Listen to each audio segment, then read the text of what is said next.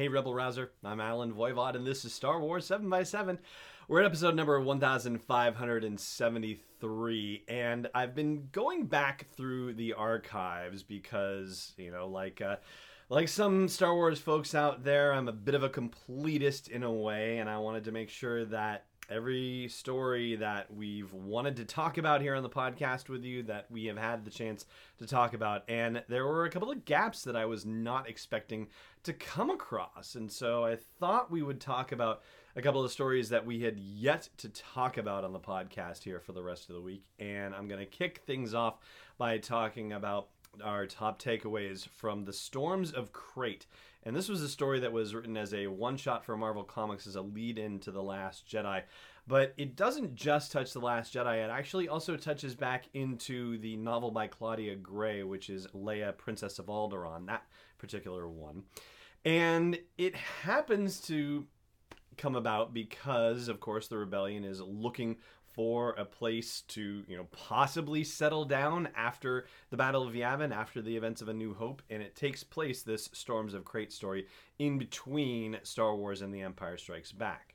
And so, you know, this has been out long enough that you probably don't need the spoiler warning, but spoiler warning, you know, here you go.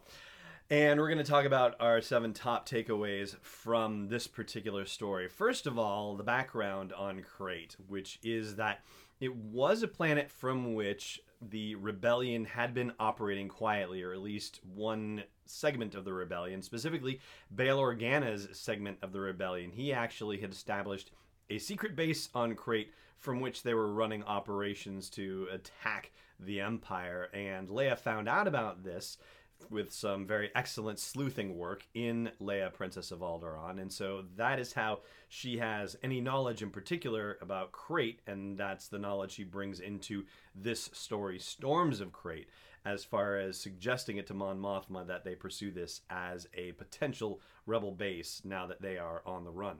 So, our second top takeaway has to do with one of the reasons why she thinks to reach out about Crait right at that moment, and it has to do with a guy that was known to her, or at least known to her father, and therefore known to her as well. Trusk Baronato is this guy, and he's somebody who apparently was, eh, you know, not exactly entirely trustworthy, but who was somebody that you know, as it's stated in the story, that Bail Organa saw the best in, even when that person didn't necessarily see the best in themselves. And that apparently is a trait that Leia shares to some degree as well. And so she tries to arrange a meeting with him on Crait to see about, you know, possibly hiding out there because there's something else going on on Crait, and this is your third top takeaway the fact that we actually have operational mines on Crait. So when we see Crait in The Last Jedi, it is just abandoned ultimately, it is completely dead, and that's, you know, where they end up holding up. But many years earlier, and I guess the math on that would be more than 30 years earlier, Crait was actually, you know, functioning to some degree, even though it appeared to be a dead world. This guy Trusk had managed to bring in a bunch of droids to do mining work and was able to you know, get it up and running. And so there was actually some serious activity on there. Unfortunately, I guess the mine wasn't necessarily doing as well as it could have been because Trusk decided that he was going to sell out Leia and the rest of her rebels to the Empire. In fact, he was going to get even more money if he was able to keep her strung along long enough to actually get the fleet to arrive at Crait. But no dice because Leia apparently did her homework and knew that there was some connection with the Empire and hoped that he would do the right thing, but unfortunately he did not and would not. Meanwhile, Luke, in our fourth top takeaway, who happens to be a captain in this episode or this story, he's actually referred to as Captain Skywalker, which is kind of awesome in its way, is tasked with basically digging trenches and looking at environmental studies and figures out that, oh, this guy Trusk actually faked the environmental studies on this place you know, like any any rascal miner would do, I guess.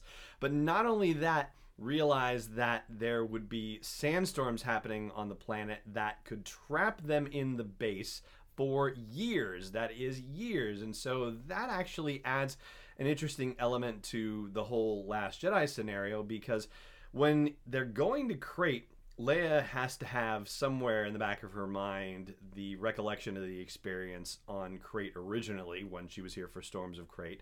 And the fact that if she knows that they could get trapped in that base due to sandstorms, and they don't necessarily know how often sandstorms show up, well, that's just another measure of how desperate the resistance was in that particular moment. So Trusk betrays them to the Empire, as I said, and so that's where we get to your fifth and sixth top takeaways when Scar Squadron shows up, and this is a Special Commando Advanced Recon Squadron that has actually appeared in earlier story arcs in the Star Wars comics. When they show up, there's a battle, and of course, the good guys get the better of them because, you know, continuity. And Wedge basically loses his mind. And this is your fifth top takeaway the fact that he just he grabs a panel of something that looks like it's a busted part off of a ski speeder and is beating one of the stormtroopers on the ground, going like, you know, if you're gonna come after Wedge Antilles, you better bring a Star Destroyer. We Red Squadron, we blew up the Death Star. Like he's just losing his mind as he's battering this poor stormtrooper. You know, yeah. he's just kind of gone crazy in the sandstorm situation. And meanwhile, the leader of Scar Squadron, who is a guy named Sergeant Kreel, takes on Luke, and Kreel has his own lightsaber, which, you know, this goes back to another story arc with Grakkus the Hutt and his uh, collection of Jedi artifacts and whatnot, and blah, blah, blah. Be that as it may, Luke basically hands the dude his hat and destroys the lightsaber and, you know, leaves him behind. Although your seventh top takeaway is the fact that Scar Squadron is apparently able to limp away as are our heroes, but anybody else who is left behind is going to be flash dried, and that apparently includes Trusk Baronato, who you know is is not in the custody of the rebels when they leave, and there's no suggestion or you know or even any kind of narrative that suggests that he was taken away by Scar Squadron or anything like that. He is actually shot in a you know showdown by Leia, and, that actually works out pretty well. It's a funny story overall. There's a lot of great snappy dialogue in the whole thing. But anyway, the flash dried thing. So you know, basically they the sandstorm just like I said, flash dries them is how Luke Skywalker describes it. So they're just this, you know, pile of dried, desiccated body. And for all we know, 30 years later, that, you know, flash dried Trusk Baronato just, you know, collapsed into the salt of Crait. And 30 years later, some guy on the Resistance is sticking his finger in his salt and going, hmm, tastes like salt. And Gareth Edwards is next to him in the trench looking at him like he's lost his mind, which, you know, he probably has, but no more so than Wedge beating on a downed stormtrooper. So that is going to do it for our look at the top takeaways from The Storms of Crait which was, again, a one shot comic from Marvel Comics as a lead into The Last Jedi and also a bridge between The Last Jedi and the novel Leia, Princess of Alderaan. And I hope you'll subscribe to future episodes of the show here. Please do that on whatever particular platform you like to catch the show.